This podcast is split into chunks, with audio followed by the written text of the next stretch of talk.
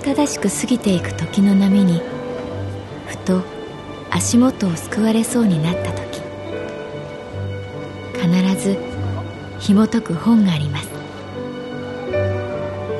その本にはある女性の人生が描かれています。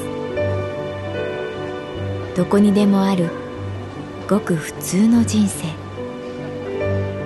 でも本の中の彼女に出会うと心の湖に波紋が幾重にも広がるようにゆっくりと優しい言葉が満ちていきます。今日はどんな彼女に会えるでしょうか？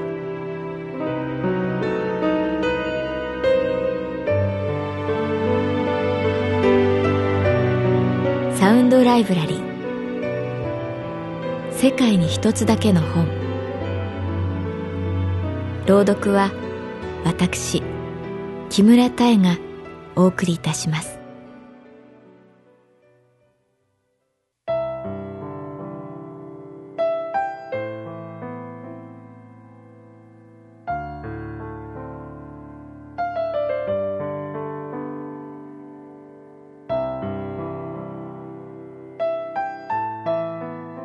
私の名前は月原かな子。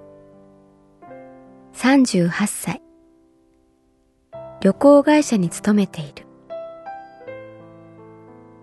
2月終わりから3月の初めにかけては、毎年卒業旅行のピークだ。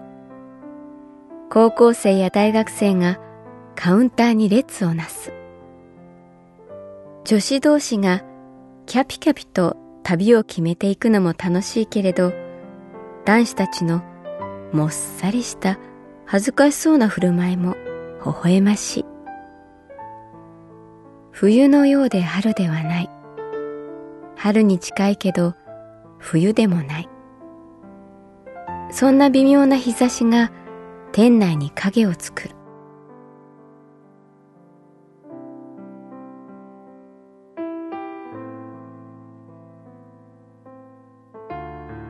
一雨ごとに季節は確実に暖かい方向に進んでいるのだろうけど、この季節の寒さは一段と応える。忙しくカウンター業務をこなしていたら、隣の美香ちゃんが、月原さん、と囁く。ん？と振り向くと、入り口の方を見るように目で示す。そこに色白で黒縁眼鏡をかけた男性が立っていた。逆光で表情がよく見えない。なるみさんです。とミカちゃん。この間、ミカちゃんに誘われた合コンで知り合ったなるみさんがそこにいた。なるみさんは私に軽く頭を下げた後、店内のパンフレットをパラパラと見始めた。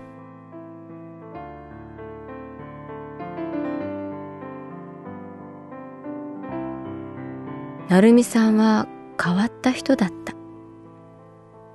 合コンの時、私の隣で焚き火の話ばかりしていた。ミカちゃんが私をフリーにしてくれる。こういう時の彼女の気の回し方は、世界で活躍するサッカー選手のようにスピーディーで的確だった。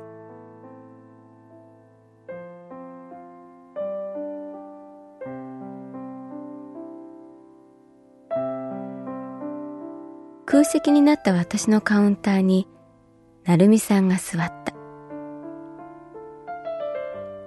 いや、近くまで来たもんだから、出張のチケット月原さんにお願いしようかと思って。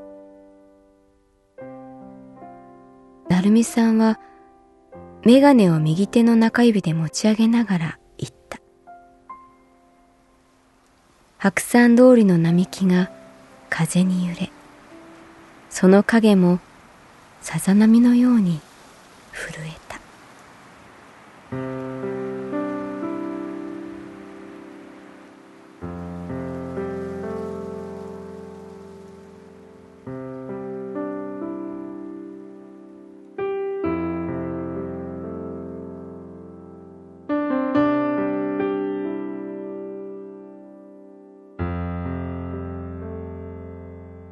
は空を見るな。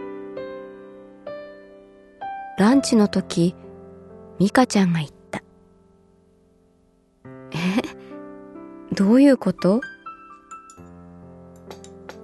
店内にカレーをスプーンでつつく音が響く。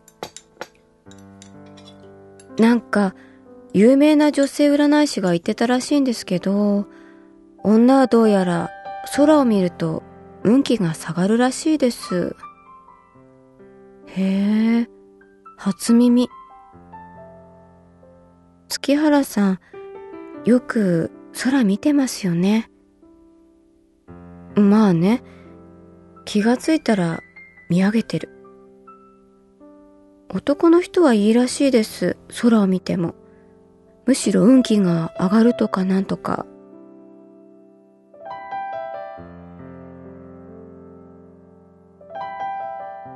私はデジカメで空の写真を撮るのが休日の習慣になっていた。ああ、そうそう。思い出したようにミカちゃんが言う。なるみさん、月原さんのことを興味があるって。興味がある？自分が絶滅危惧種にでもなったようだ。まあ、なるみさん、ちょっと変わってますけど、いい人らしいです。頑張ってください。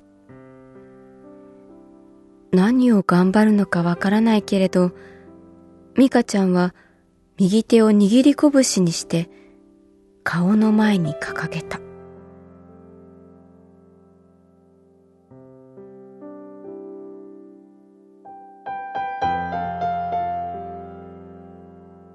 ランチを終え会社に戻るとき、やっぱり空を見た。雲の間から幾筋もの光が降りている。小さい頃から私はそれを神様の階段と呼んでいた。月原さんと肘をつつかれても私は空を見ることをやめなかった。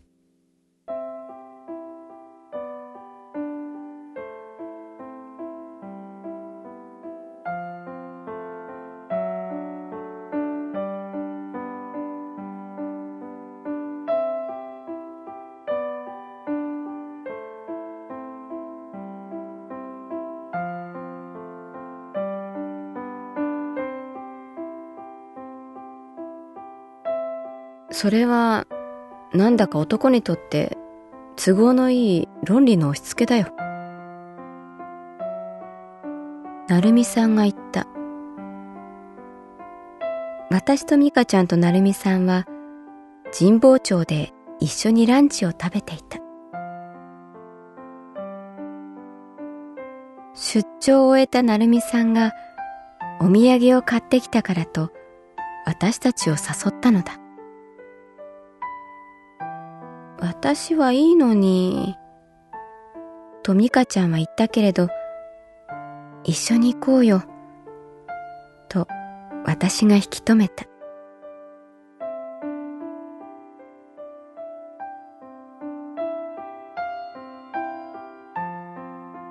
女性は空を見るなという話になったとき、なるみさんが言った。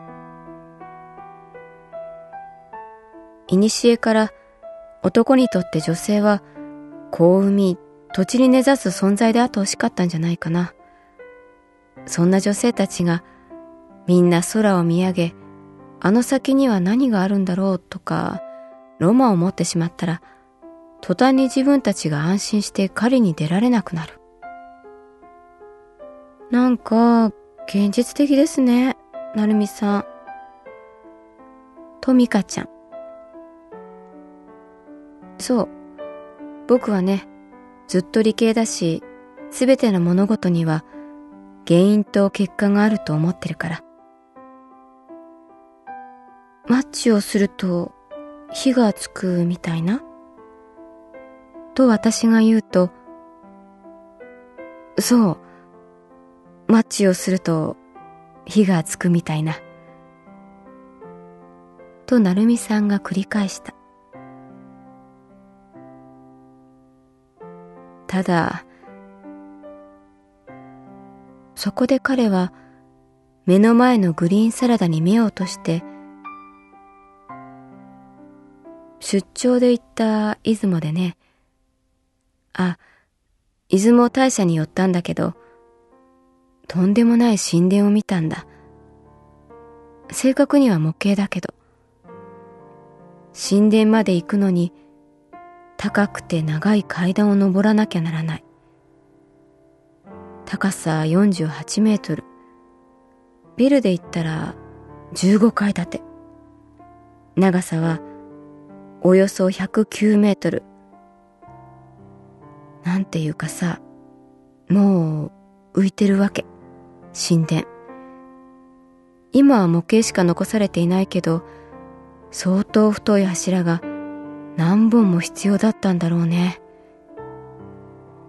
その神殿を想像したら、空に浮かんだお日様から幾筋も光が差すような神様の階段？つい言ってしまった。そう、そうだよ。神様の階段。みんな見上げたんだろうなって思った。そして、空にはいつも神殿があった。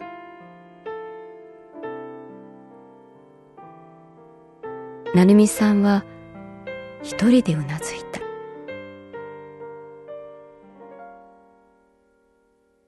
男も女もいつだって見上げるべきだと思うよ。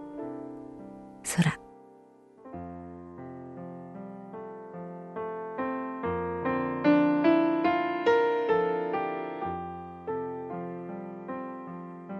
メガネの向こうの瞳は優しかった。空に向かう階段を登る気持ちになってみた。もう降りられない。そんな不安と覚悟が恋に似ていた。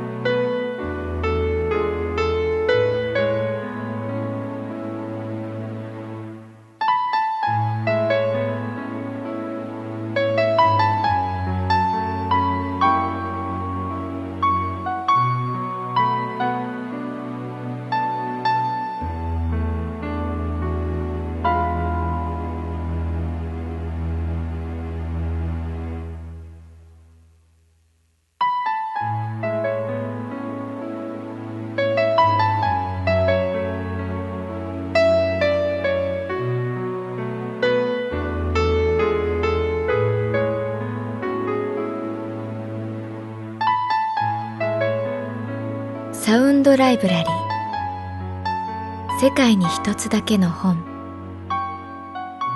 作。北坂雅人。演出。高橋智彦。朗読は私木村多江でお送りいたしました。